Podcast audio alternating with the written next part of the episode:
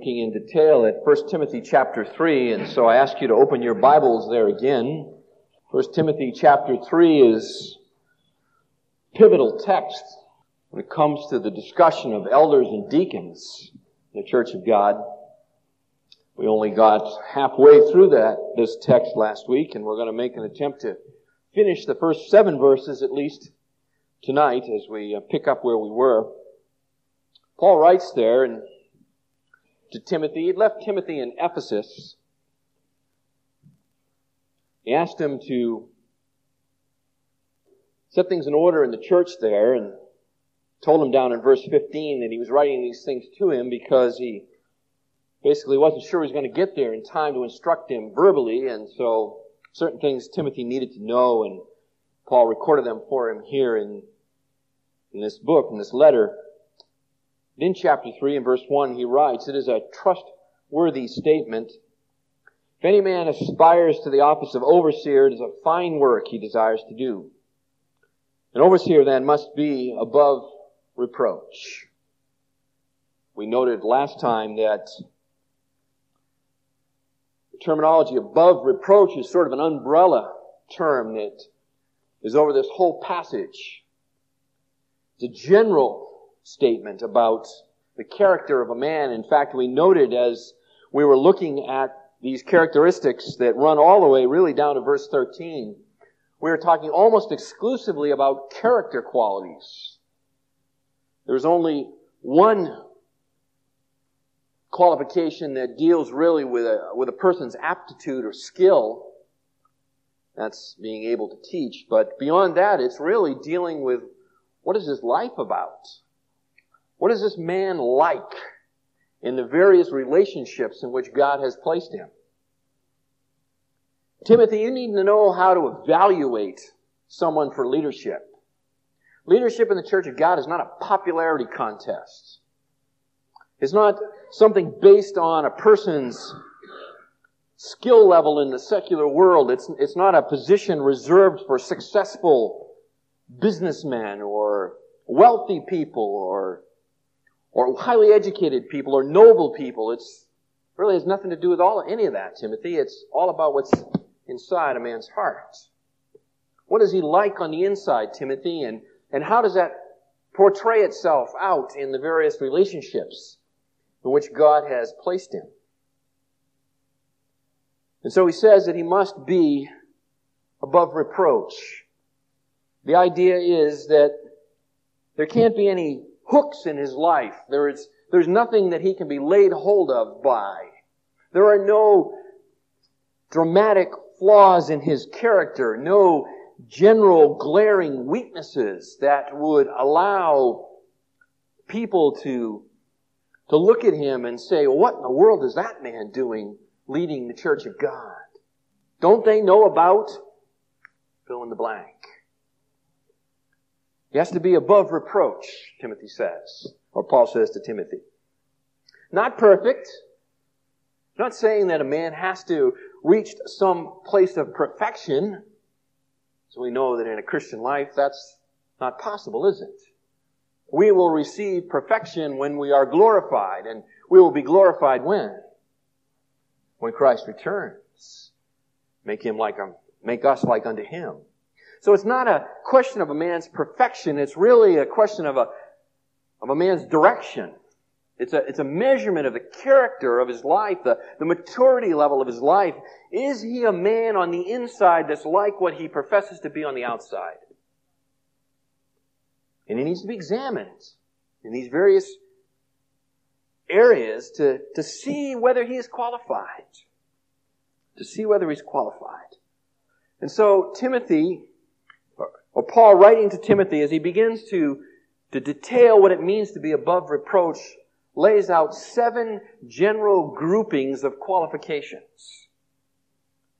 There's an exam that has to go on, an examination of the man's life.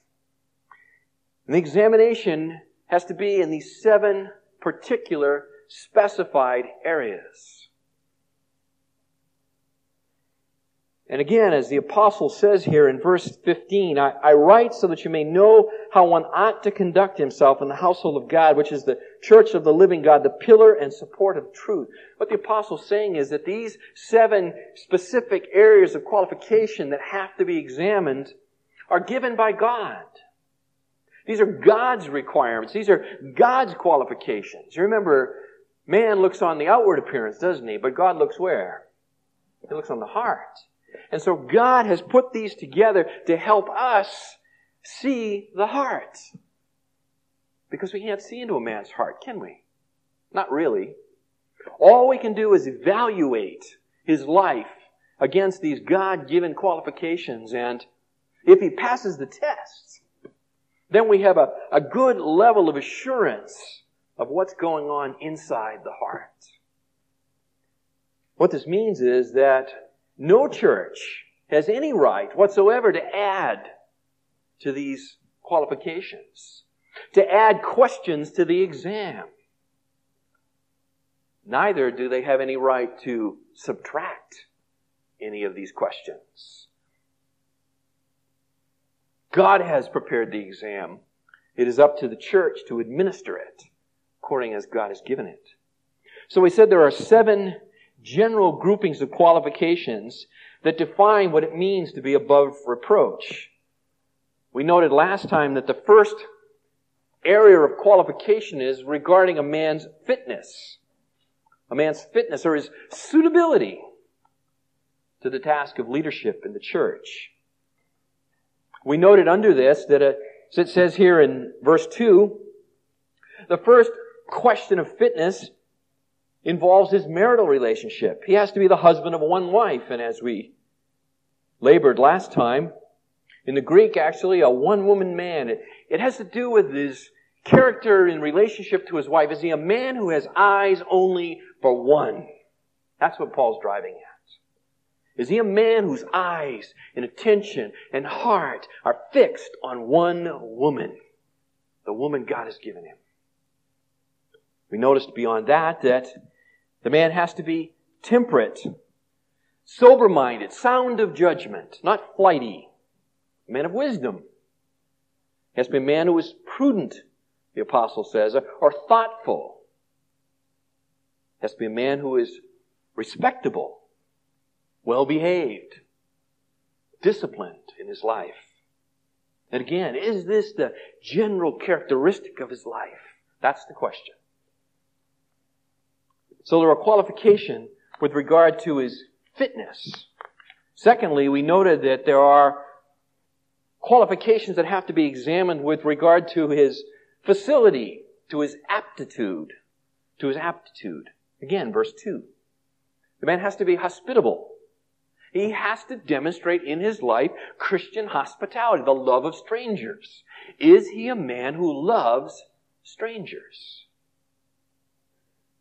He has to be able to teach, the apostle says. He has to be able to teach. He has to be a man who can handle the Word of God.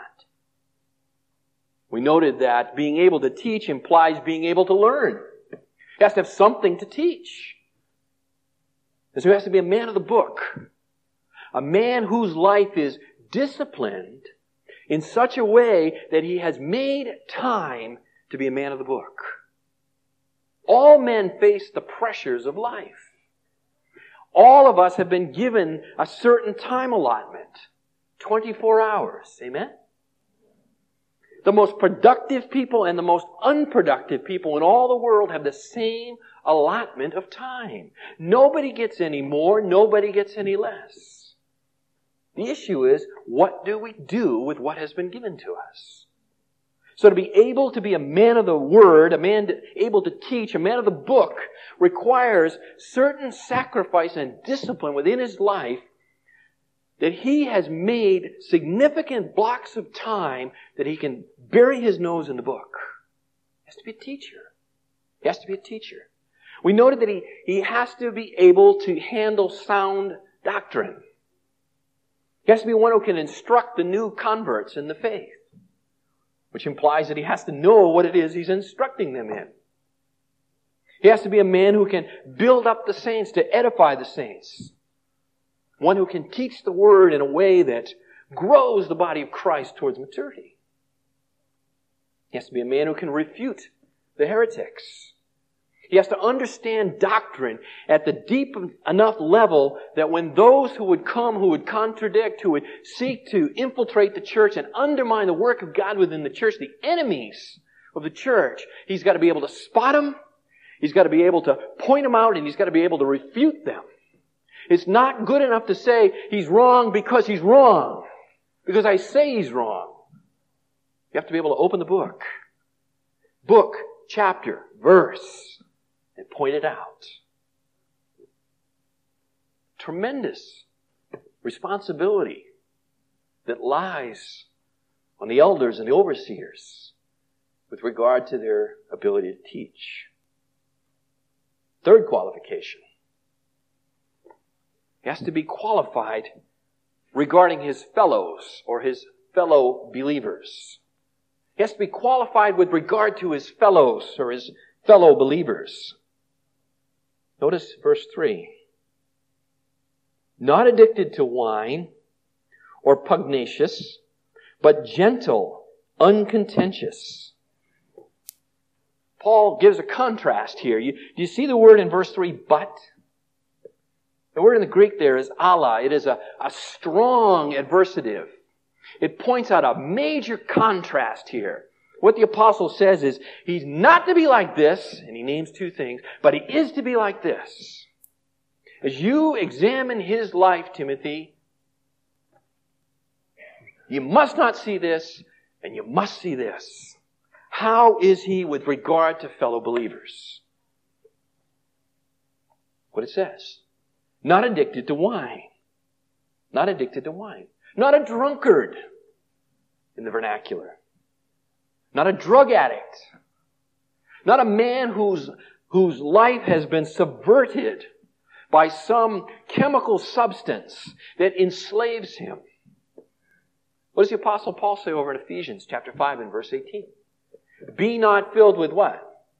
Wine, for it is dissipation but be being filled. Keep on being filled with the Spirit of God. He must be a man whose life is not under the influence of intoxicants.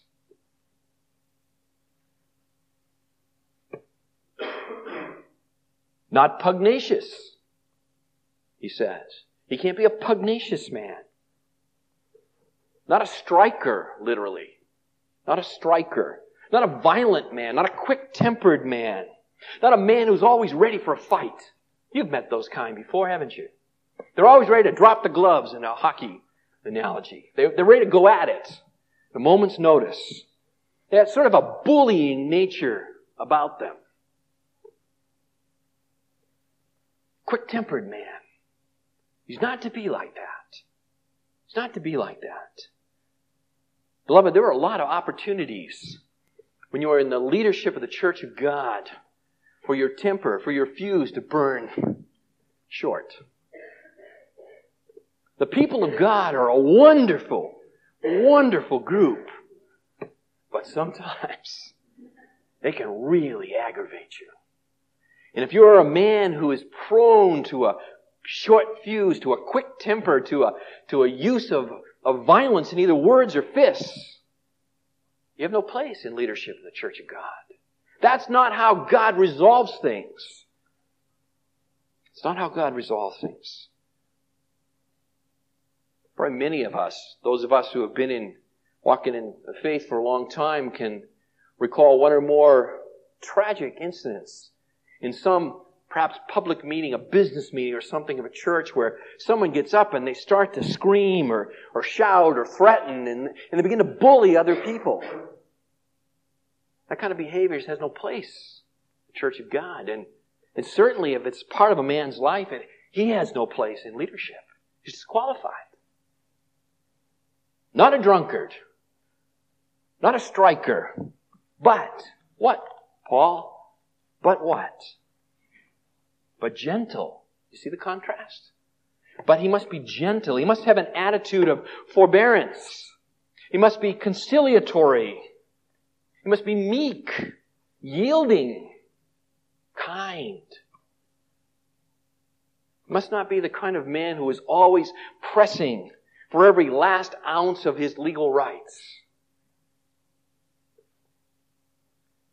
Must be a man who doesn't always have to be right. Have you met those kind of people? They've always got to have it their way in the end. That kind of a person is not a gentle person, not a forbearing person.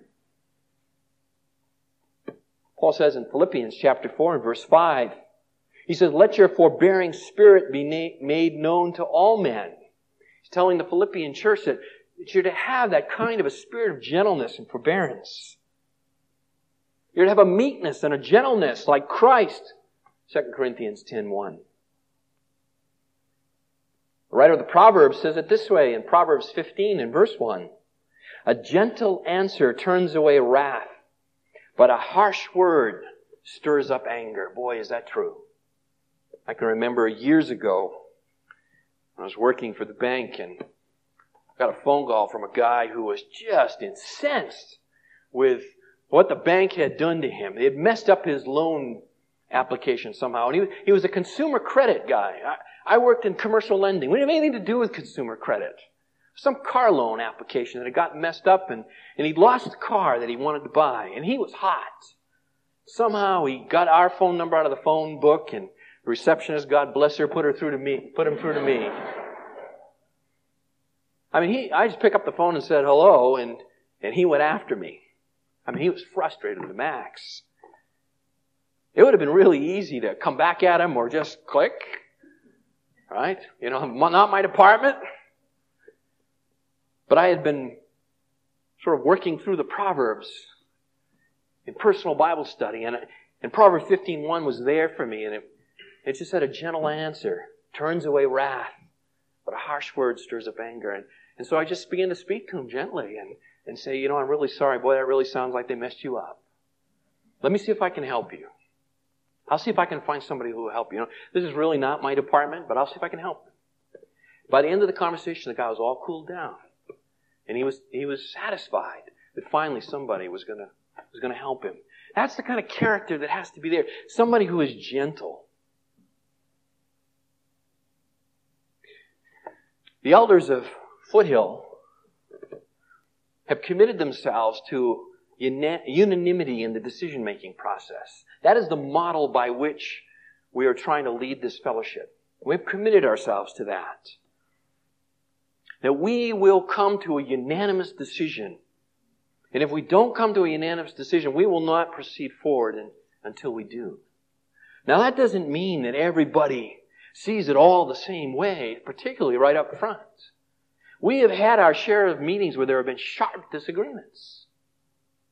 But we are committed, I would say, as committed to the process as we are to the final result of an answer. And so it's important to us that we come out with a unanimous decision. And, and that means there has to be a gentleness and a forbearance and a, and a meekness and a yielding and a conciliatory attitude among the guys. You can't always win. It, doesn't always come out your way. It's not, the decisions aren't always the way that you would have made them. But if you believe that God works through a plurality of elders, godly men seeking His wisdom in prayer and, and study, you are committed to that as a process, as a, a biblical process, and, and you believe that that's as important for the church as any one decision that you'll ever make. I believe God has blessed us in that kind of a process. Because we have men who are diligently seeking to yield position one to another. It's a beautiful thing when it works. He has to be uncontentious, it says. Verse 3. Uncontentious. He has to be peaceable, not quarrelsome. Literally adverse to fighting. Hmm? He has to be a man who doesn't want to fight, who won't fight. There is no issue over which he will fight save sin. There is no personal agenda that he will fight over. That's what the apostle is saying. Again, Proverbs chapter 15 and verse 18. He says, a hot-tempered man stirs up strife, but the slow to anger pacifies contention.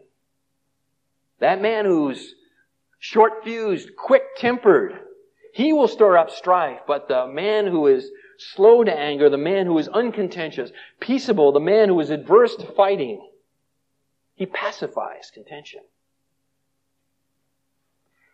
So with regard to his fellows, the examination is not a drunkard, not a brawler, but a gentle man, peaceable man, an uncontentious man. This is the kind of character he has to demonstrate among his, among the people and among his peers. Fourth qualification.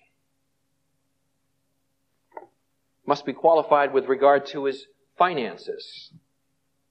Again, verse 3. Must be free from the love of money. Free from the love of money.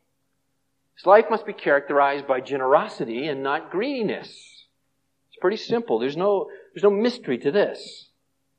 He cannot be a man who is bent on acquiring earthly treasure as the goal of his life. You've met those kind of people, haven't you? This is not a statement, by the way, about a man's personal financial statement. It really has nothing to do with it. There are plenty of people who do not have much who are very greedy. And there are plenty of people who are quite well endowed, who are quite generous. It has to do with the attitude of the heart. It's a character measure of a man. Is his life characterized by gener- generosity? That's the question. Matthew chapter 6 and verse 24, Jesus puts it this way, right? A man cannot serve two masters, right? He will either hate the one and love the other or be devoted to one and abandon the other. You cannot serve God and earthly treasure, Jesus said. Not that it's hard to serve God and earthly treasure. He said you cannot do it. So a man who is above reproach is a man who has figured out that lesson in his life and has stopped trying to do it. He is a man who is committed to Christ. And therefore, in his possessions, is a man of generosity. Hebrews chapter 13, verse 5 says it this way. Let your character be free from the love of money, being content with what you have. For he himself has said, I will never desert you, nor will I ever forsake you. See, it's a faith question, really, when you get down to it. It's a question of, do you believe Christ will never desert you and that Christ will take care of your needs? He promised to do it. Do you believe it? And if you say you do, is it acted out in your life? And if it is, then you are a man who is free from the love of money. You're qualified with regard to your finances. Fifth qualification. He has to be qualified with regard to his family. Now you probably figured it out by now, right? We got five F's so far. Guess what? Yeah, I made it work. We got them all the way down the line. Has to be qualified with regard to his family. Verse 4. He must be one who manages his own household well, keeping his children under control with all dignity. Question is, how is his performance at home? That's the question. What is he like at home? He must be one who manages his own household well. Refers to his family. What is he like at home with his family? What is he like with his wife? What is he like with his children? And in, and in the first century, what is he like with his household help? Which I suppose would even work in the 21st century, but not for me. but in any case, the question is, what is he like behind the doors? The word here is prohistemi. Prohistemi. It's the Greek word. It's translated here manage. It's commonly translated administration or rule or to direct or to manage. That's the way the word is typically translated. In fact, the, the King James and the New King James translate this word prohistemi as the word rule. He must be one who rules his household well. Have you ever heard it, a translation before? He must be one who rules his household well.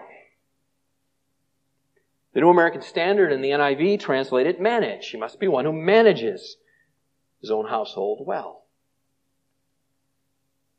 But I think both of these translations carry with them some cultural baggage.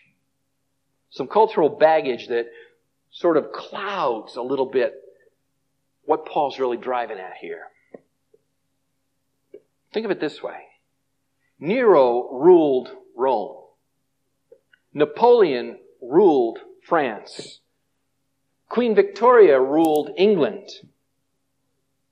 But only God rules the church. Amen? Yeah. It's really not rule and, and when we think of the word rule, we bring with it cultural baggage. So I don't like the translation rule. I also am not too fond of the translation manage. Because I think it also carries some cultural baggage with it. Corporations with boards of directors and CEOs manage. They manage. So let me offer to you a new translation. Lest you think I am way far out on a limb here. I spent a year in Greek class with a man, Don McDougall, and so I'm going to offer to you his translation of this word prohistemi and, and the implications of it. We spent a year in class and we were studying Greek exegesis, but it was a really a class in pastoral theology as we went because the man has been pastoring a church since he was 21. He's 60 years old now. He's been teaching Greek all along as he does it. Professor McDougall notes first that the basic New Testament metaphor for the church is a family. It is a family. Look with me at Ephesians chapter 2 to see this. Ephesians chapter 2 and beginning in verse 19. Ephesians 2:19 By the way, don't ever miss the fact that Ephesians is written to the church at where? Ephesus. First Timothy is written through or to Timothy who is ministering at the church at where? Ephesus. Okay? There's a lot of overlap to be found. Verse 19 of chapter 2. So then, you are no longer strangers and aliens, but you are fellow citizens and saints, and are of God's household, having been built upon the foundation of the apostles and prophets, Christ Jesus himself being the cornerstone, in whom the whole building being fitted together is growing into a holy temple in the Lord, in whom you also are being built together into a dwelling of God in the Spirit. He says we are part of God's household. We're part of God's household. And as we've already noted back in 1 Timothy 3, he writes there in verse 15, that I'm writing this to you, Timothy, so that you know how to conduct yourself in what? The household of God. Household of God. Notice also verse 5, the parenthetical there. We'll deal with it more fully in a minute, but it says, if a man does not know how to manage his own household, how will he take care of the church of God? The measurement of a man's ability to care for the church is a, is a question of how does he work in his household? How does he, how does he lead his household? And this Greek word prohistemi is, is made up of a Greek preposition pro, which means before. That's easy. There's a verb, histemi, which means to stand. And I think when you just take it back to that basic, you get a fresh view of this word. And, and in the process, I think it helps to strip away some of the cultural baggage that is accumulated around what it means. To prohistemi means to stand before your own home. He must be a man who stands before his home to lead it. He must be a man who stands before his home to protect it. He must be a man who stands before his home to represent it.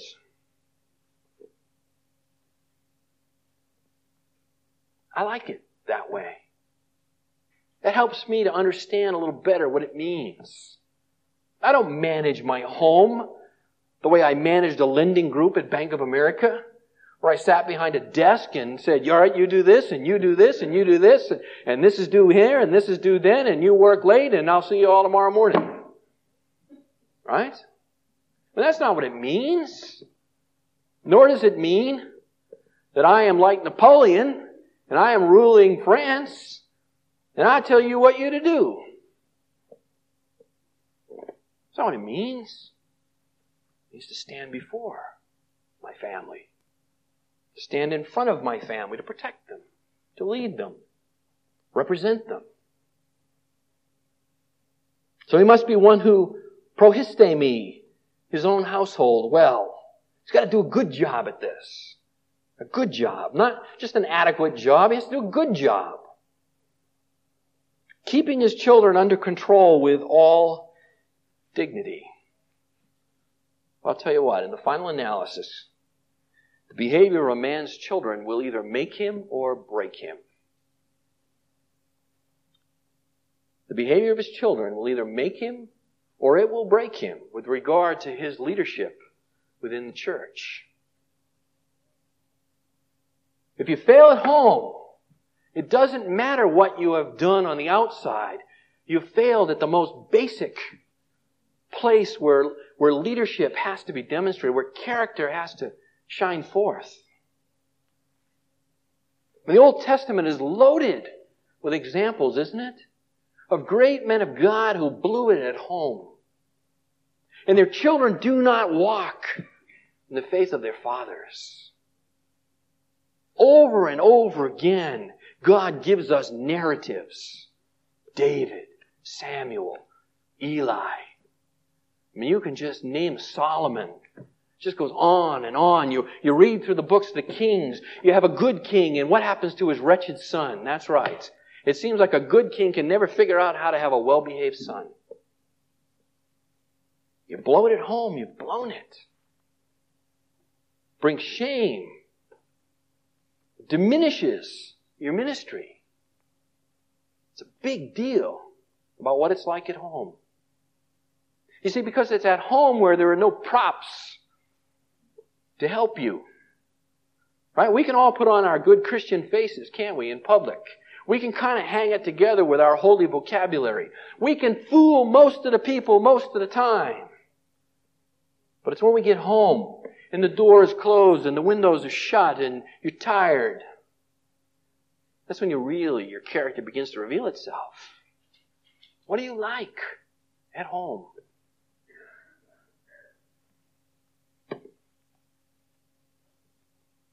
Keeping his children under control, it says, with all dignity. Paul is speaking here about more than simple obedience brought about by the use of the rod. There is a place for the rod in raising children. Proverbs are pretty clear about that. But the rod only works for a certain period of time, a certain length of time. You're not going to be bigger and stronger and tougher than your kids forever. By your physical presence and, and overbearing stature, you're going to be able to keep them in line perhaps for a while. But there's going to be a day when they're going to look you eye to eye. So I've come to find out that day came quickly, didn't it, William? And you got to get their hearts. See, you got to get their hearts. If you don't get their heart when they're young, that when they grow old, you've lost them. You've lost them. Keeping his children under control with all dignity, it says. Hupotage, under control. The word implies submission that is embraced by the will of the child. The, the point that Paul is saying is young children, obedience is the issue. Just flat obedience. That's what you have to see. But as they begin to mature, what you have to see is obedience that comes from the heart. That you have gotten their heart.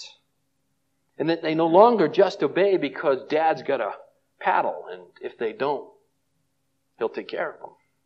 I mean, you can't paddle them forever, can you? As children grow up, their simple obedience that's brought about by the threat of punishment has to be replaced by a willing desire to conform and to submit to their father's desires. That's what has to happen. There has to be a transference that goes on. You are God to them when they are young. You represent God to them. But as they grow, you must transfer that allegiance from you to God Almighty. It has to happen.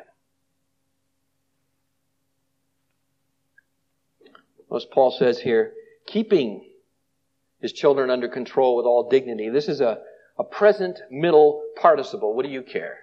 The point of it all is that it indicates an ongoing action, which I think implies rightly that we're talking about children that are at home.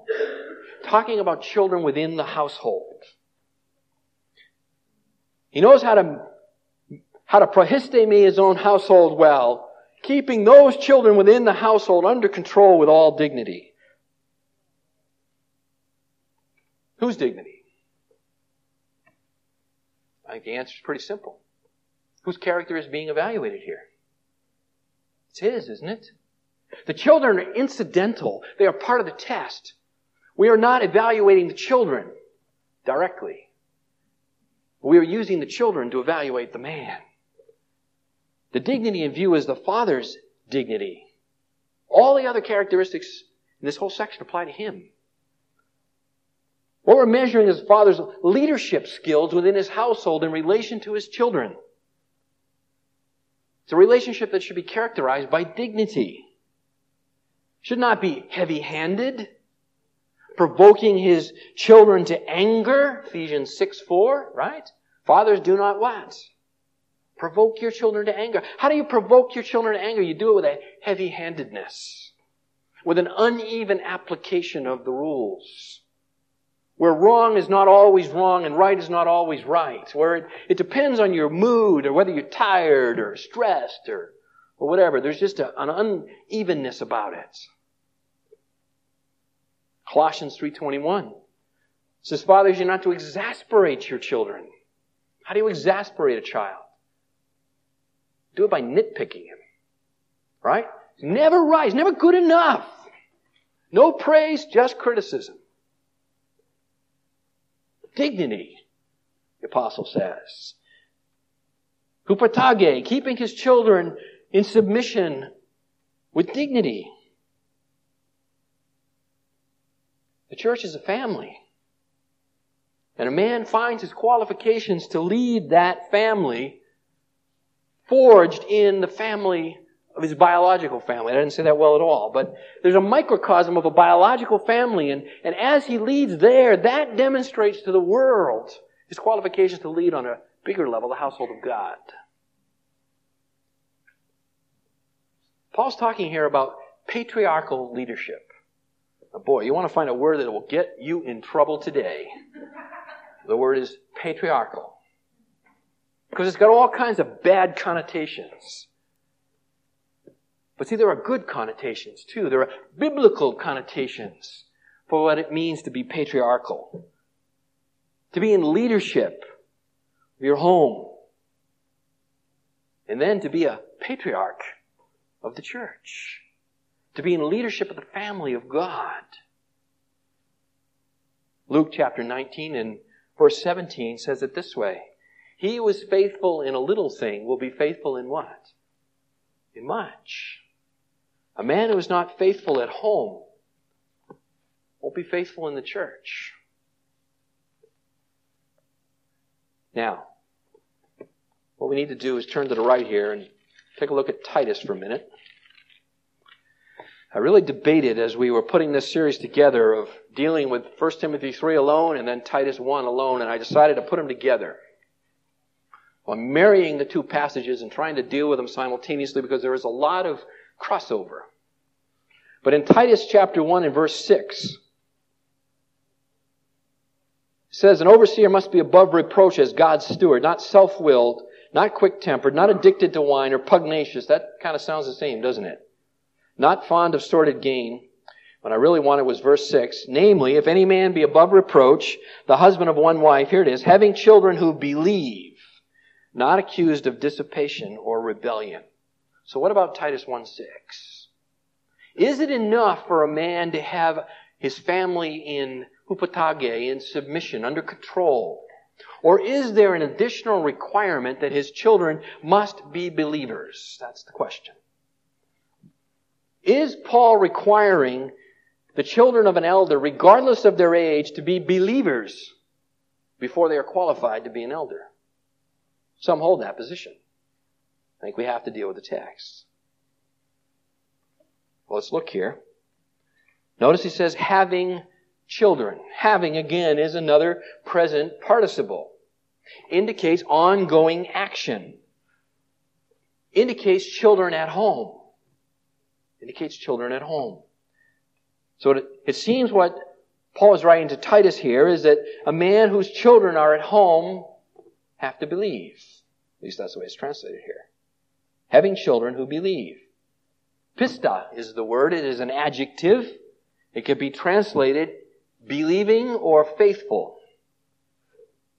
And it's legitimately translated in both, both ways, either faithful or believing. The word is used as a general term for all Christians. For example, take a look at 1 Timothy chapter 6. Verse 2.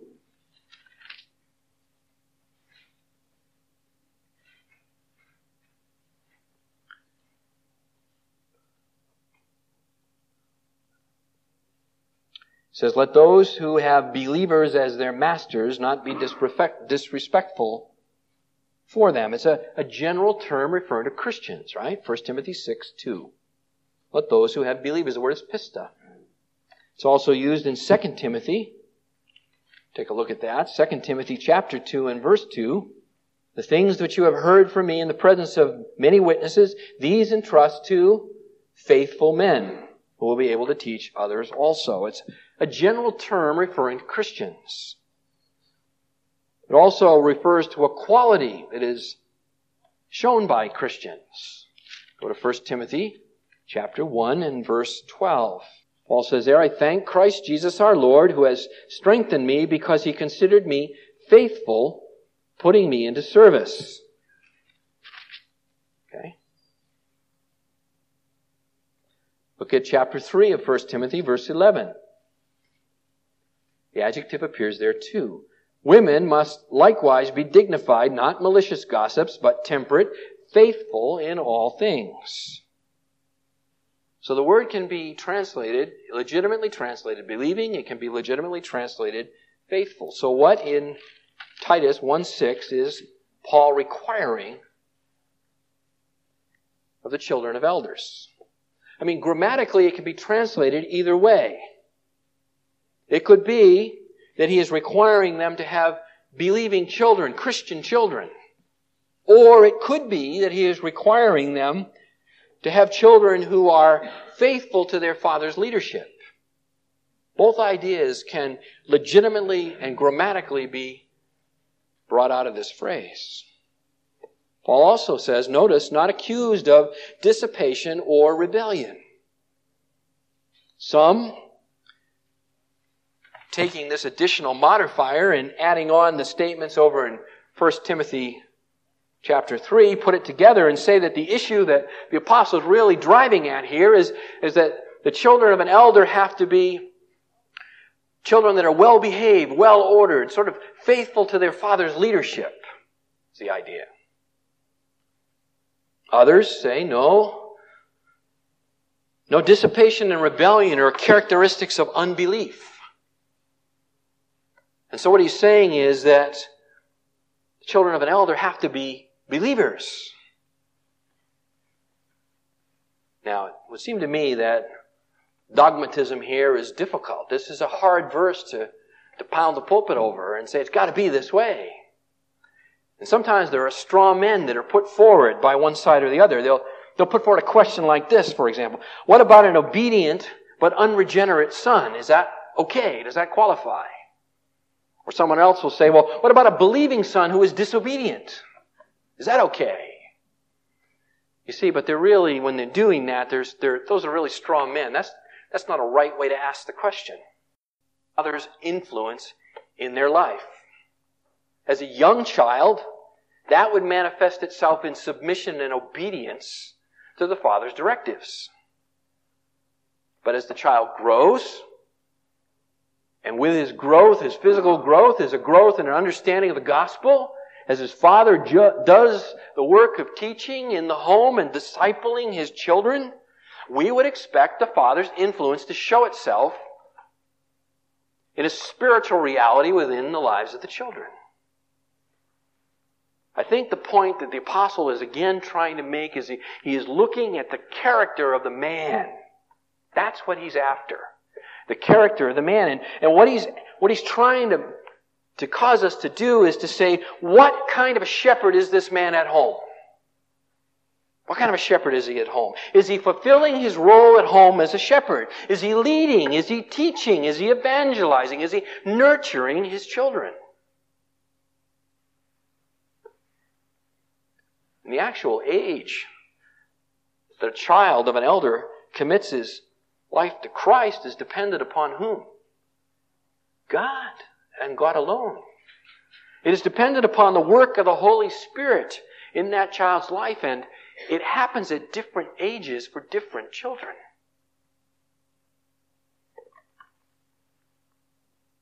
I think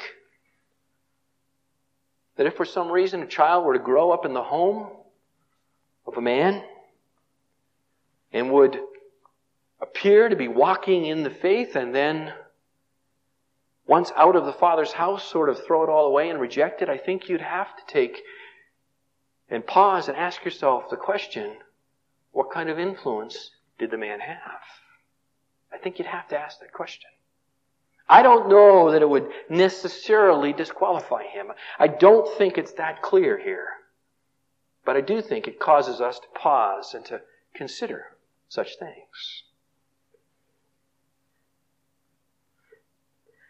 Remember again, the apostle is not setting a standard of perfection, is he? He's defining what it means to be above reproach. Children behave differently. We have four. We have seen that to be true. There are some children who are very outwardly compliant, but inside they're little sin sick hearts. They're rebellious. They just manifest it in different ways. There are other children who are more difficult, who are more strong willed. Some are a little more flighty and less serious than others. Maybe spiritual things aren't yet important to them. Children are individuals. They don't own a cookie cutter. Think we need to give each other some room here, some space, a little bit of wobble room. Hmm? Instead of criticizing, we should pray people's children. I think there are two ditches here. Two ditches, either side of the road. I think one ditch is harshness, sort of a judgmental attitude towards a man's children and, and saying that his children don't behave like I think they ought to behave and he's not qualified to be an elder anymore or ever. I'd say that's the harshness ditch. We need to avoid that. There's a laxity ditch on the other side of the road, which says, you know, the elders' kids are the worst kids in the church. You've, heard, you've kind of heard that before, haven't you? Pastor's kids, they're the worst ones.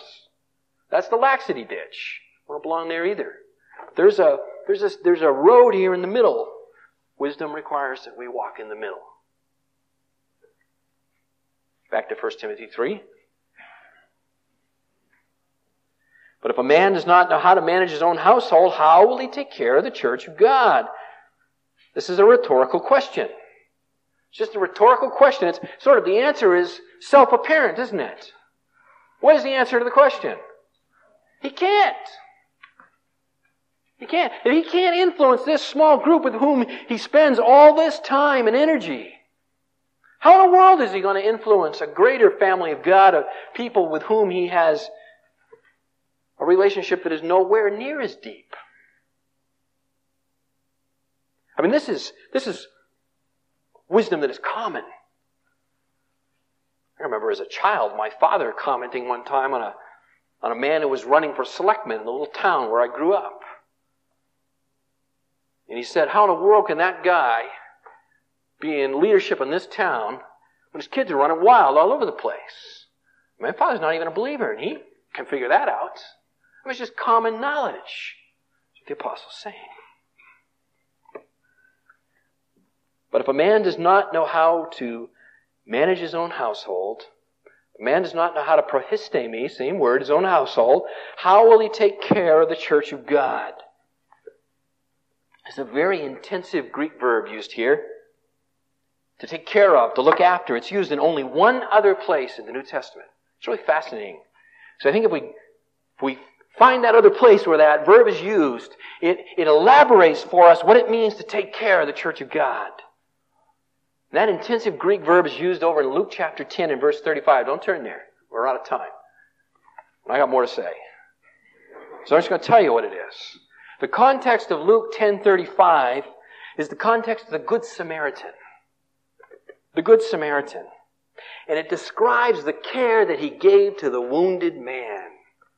That's what it means to care for the church of God. To give to the church of God the same level of care that that Good Samaritan gave to that wounded man. What kind of care did he give?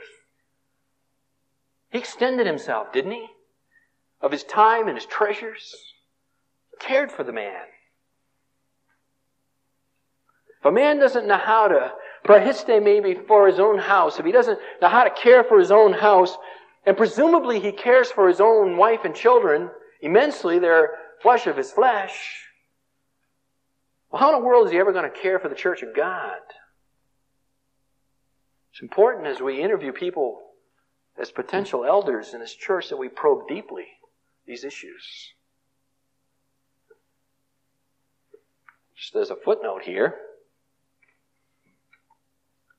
if a man does not know, do you see that? Verse 5. My footnote is fathering is a skill that can be learned. It is a skill that can be learned.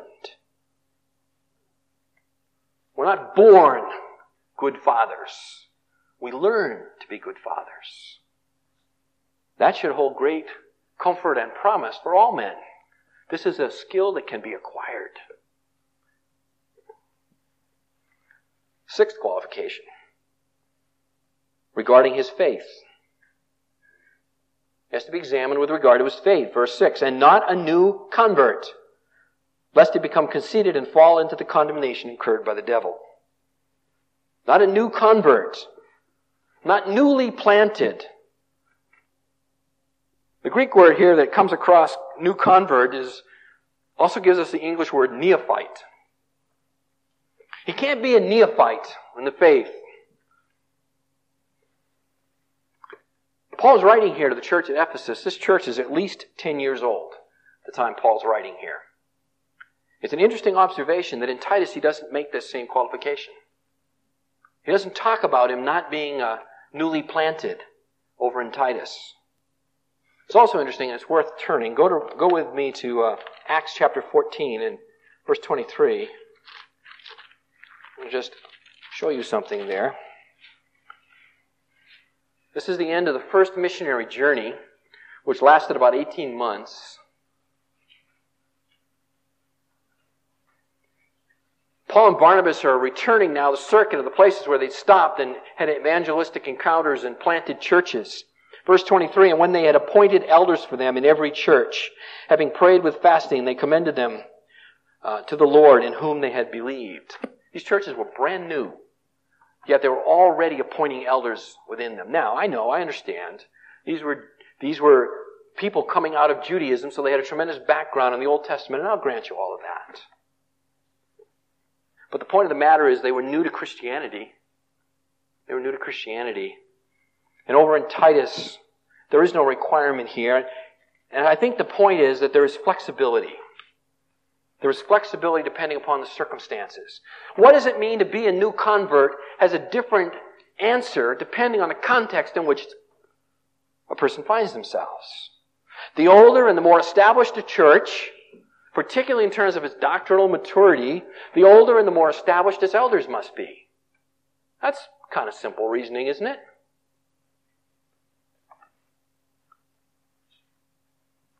Not a new convert, he says. Gives us two reasons here. Lest he become conceited, fall into the condemnation incurred by the devil. The point is, an immature man thrust into positions of leadership, prone to conceit, becomes swollen with pride. He can become enamored with the power, the authority, the prestige of the office. Lest he become conceited. That's his first reason. Second reason, he'll fall into the condemnation of the devil or incurred by the devil. A novice falls under pride. And in that process, he, his life is open to the influence of Satan himself. Bring condemnation into his life. We need to be wise in these things.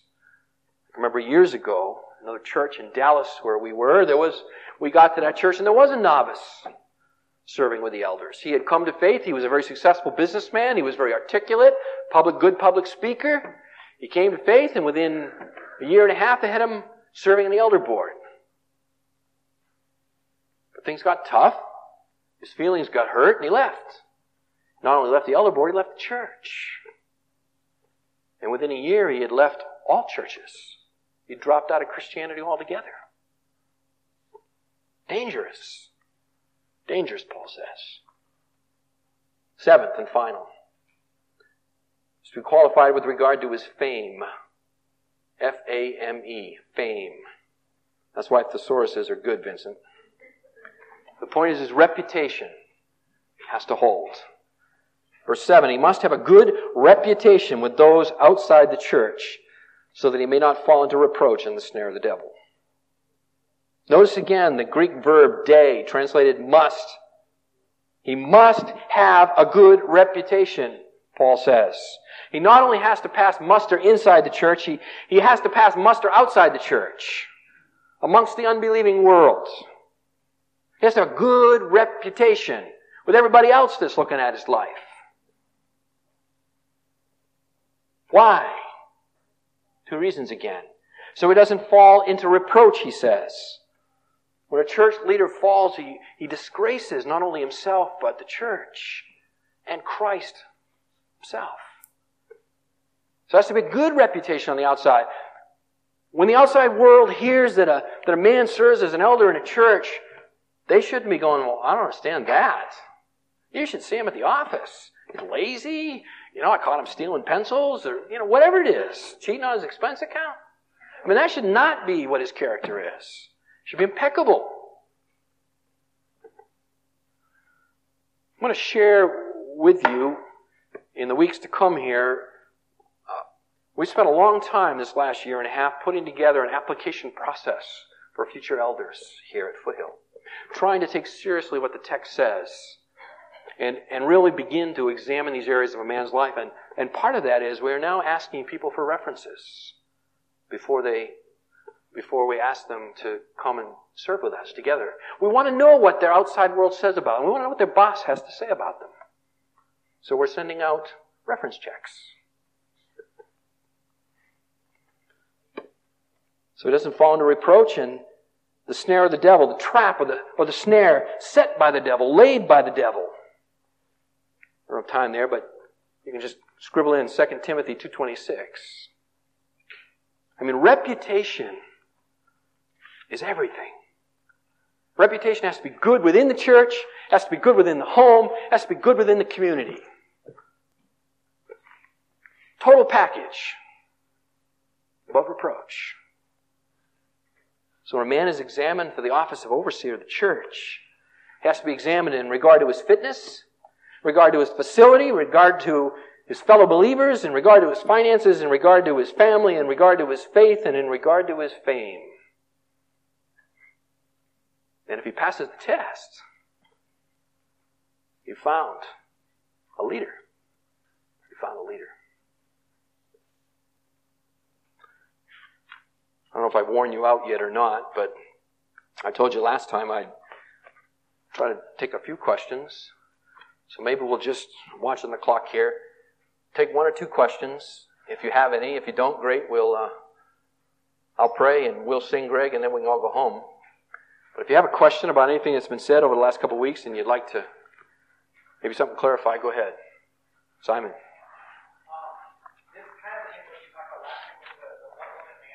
Uh huh.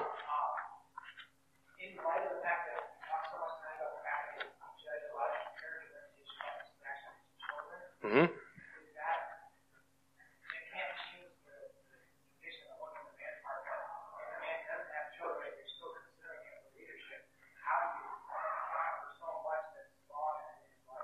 Okay.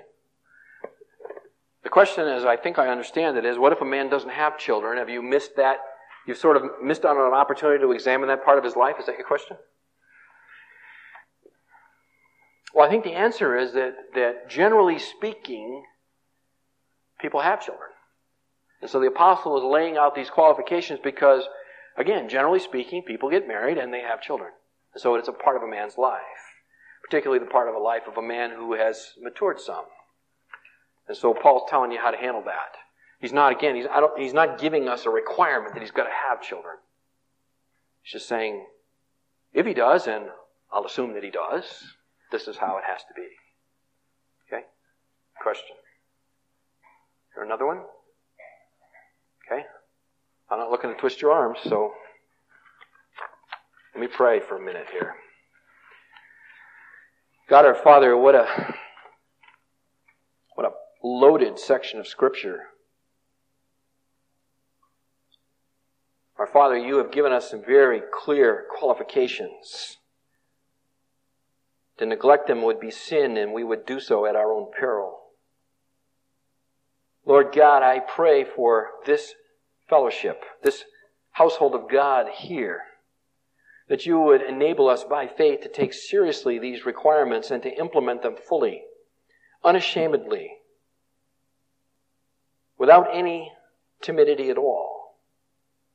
Our Father, as we consider men for leadership within this fellowship, let all of us be willing to ask the hard questions and, and let the men who are being considered be open and candid and willing to have their lives examined.